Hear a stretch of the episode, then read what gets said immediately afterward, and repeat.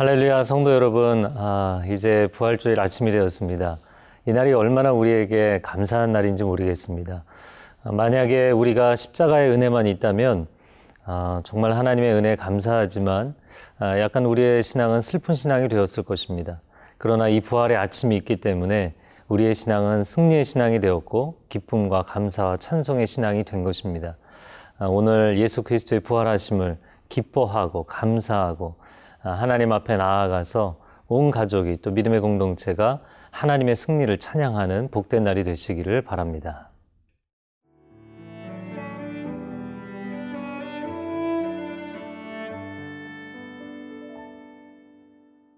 마태복음 28장 1절에서 10절 말씀입니다. 안식일이 다 지나고 안식 후 첫날이 되려는 새벽에 막달라 마리아와 다른 마리아가 무덤을 보려고 갔더니 큰 지진이 나며 주의 천사가 하늘로부터 내려와 돌을 굴려내고 그 위에 앉았는데 그 형상이 번개 같고 그 옷은 눈같이 희건을 지키던 자들이 그를 무서워하여 떨며 죽은 사람과 같이 되었더라. 천사가 여자들에게 말하여 이르되 너희는 무서워하지 말라. 십자가에 못 박히신 예수를 너희가 찾는 줄을 내가 아노라. 그가 여기 계시지 않고 그가 말씀하시던 대로 살아나셨느니라. 와서 그가 누우셨던 곳을 보라. 또 빨리 가서 그의 제자들에게 이르되 그가 죽은 자 가운데서 살아나셨고 너희보다 먼저 갈릴리로 가시나니 거기서 너희가 배우리라 하라. 보라, 내가 너희에게 일렀느니라 하거늘. 그 여자들이 무서움과 큰 기쁨으로 빨리 무덤을 떠나 제자들에게 알리려고 다름질할세. 예수께서 그들을 만나 이르시되 평안하냐 하시거늘. 여자들이 나가 그 발을 붙잡고 경배하니 이에 예수께서 이르시되 무서워하지 말라. 가서 내 형제들에게 갈릴리로 가라 하라. 거기서 나를 보리라 하시니라.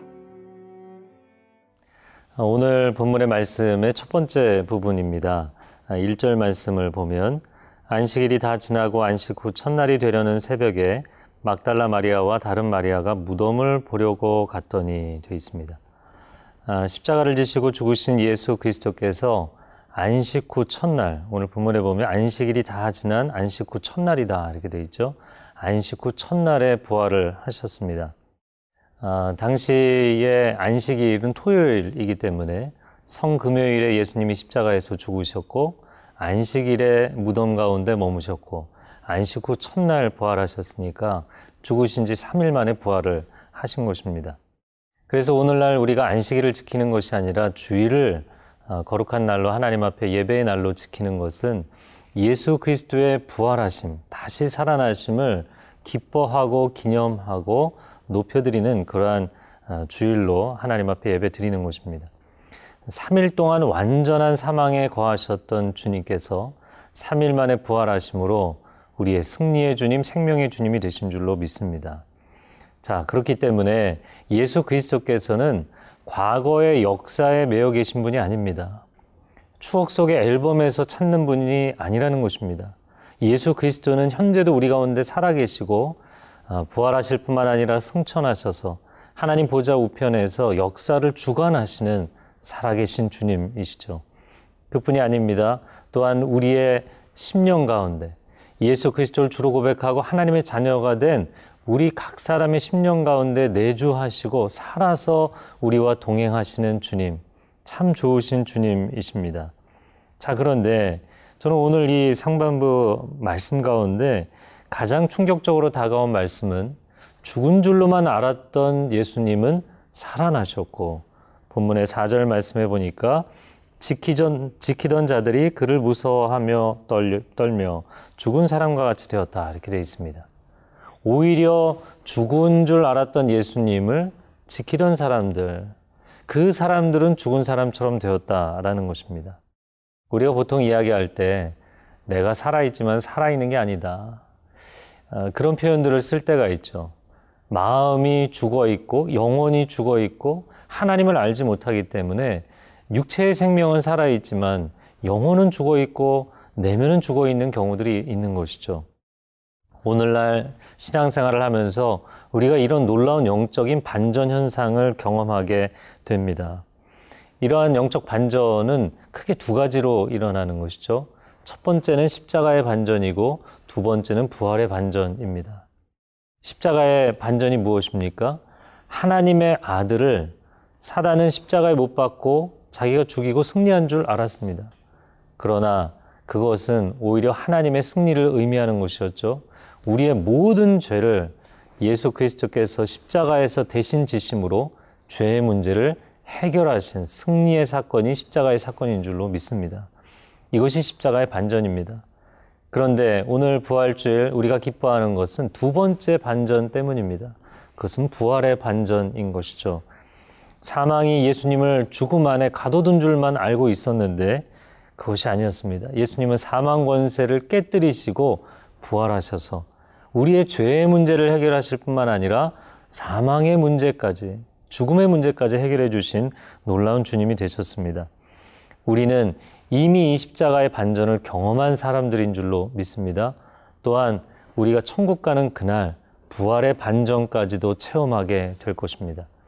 그러나 오늘 하루 우리가 이 시점에 살아가면서 우리는 죄에서의 승리, 사망에서의 승리, 이 두 가지 반전을 동시에 경험하고 고백하는 신앙이 되어야 할 것입니다. 천사가 이야기를 하는 장면을 보십시오. 5절 말씀에 보면 천사가 여자들에게 말하여 이르되 너희는 무서워하지 말라 십자가에 못 박히신 예수를 너희가 찾는 줄을 내가 아노라. 그가 여기 계시지 않고 그가 말씀하시던 대로 살아나셨느니라. 할렐루야. 그러므로 예수 그리스도를 죽은 자리에서 과거의 역사에서 찾지 말라는 것입니다. 오늘 내 삶 가운데 살아계신 주님을 만나야 된다는 것입니다. 오늘 부활주일 예배 가운데 여러분 살아계신 주님을 만나게 되기를 축복합니다. 오히려 세상 사람들은 지금 우리 눈에 보이고 손에 잡히는 이 세상의 자랑거리들이 너무나 생생하게 살아있는 것 같지만 그것은 다 사라질 것들입니다. 여러분, 오늘 하루 영적인 반전과 승리가 오롯이 여러분의 것이라는 것을 기억하시고 기쁨으로 승리를 선포하며 살아가는 복된 주일이 되시기를 바랍니다.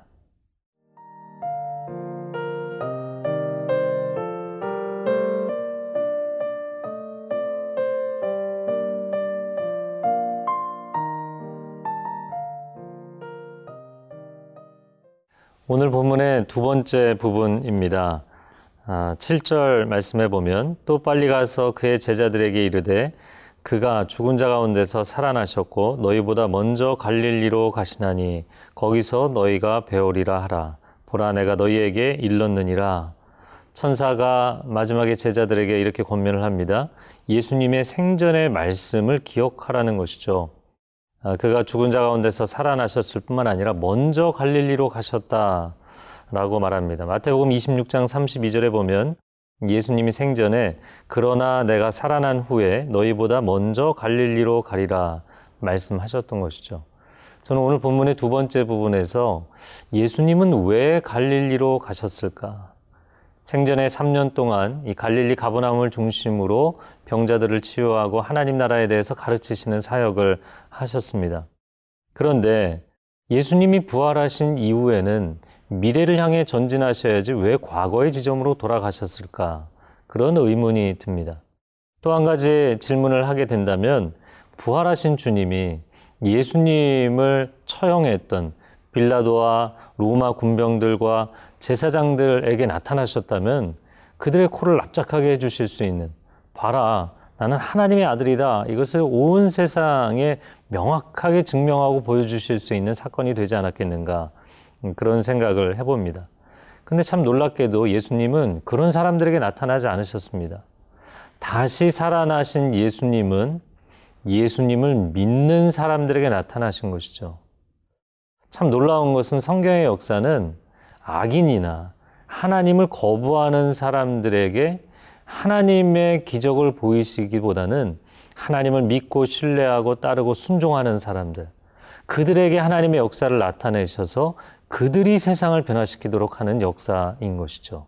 이것이 하나님이 일하시는 단계라는 것을 기억하시기 바랍니다. 자, 그런데 예수님께서 그들을 변화시키시기 위해서 또 제자들을 먼저 만나 주셨는데 갈릴리에서 만나셨다라는 것이죠.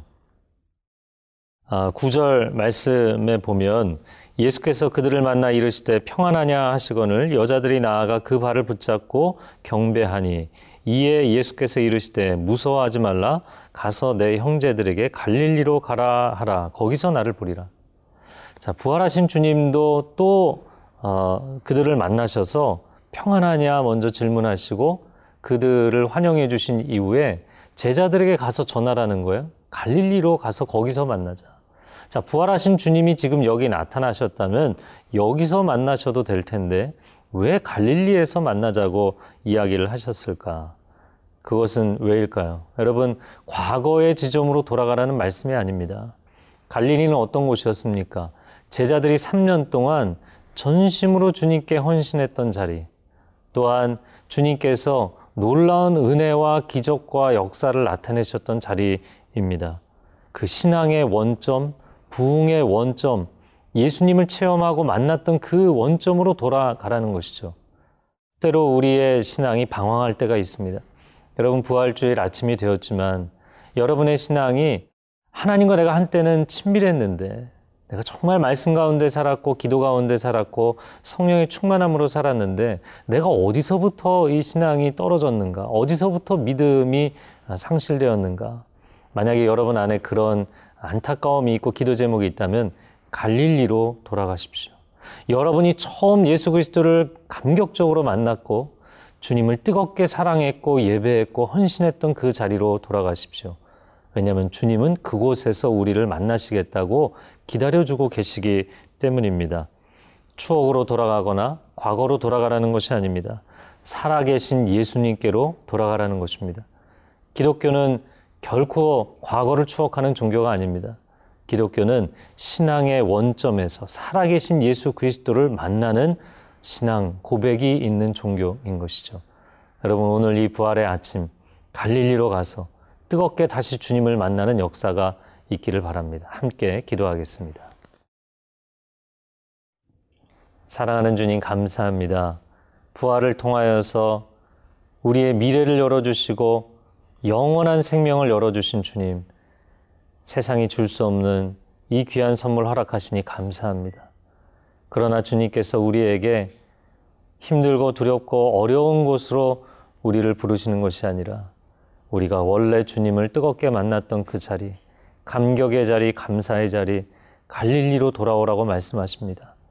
하나님, 신앙의 연약함, 세상 가운데 방황함 가운데 있는 지체들이 있다면 주께서 극률히 여겨 주시고 다시 갈릴리에서 살아계신 주님을 뜨겁게 만나는 영적 체험과 반전이 있는 하루가 될 수 있도록 역사하여 주옵소서 예수 그리스도의 이름으로 기도합니다.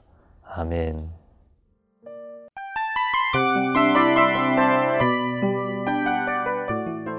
이 프로그램은 청취자 여러분의 소중한 후원으로 제작됩니다.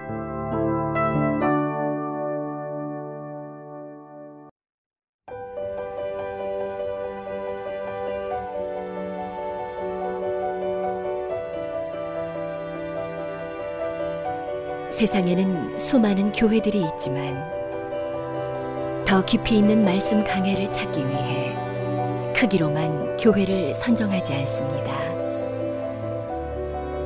보다 좋은 영적 콘텐츠를 더 많이 나누기 위해 방송비를 받지 않습니다.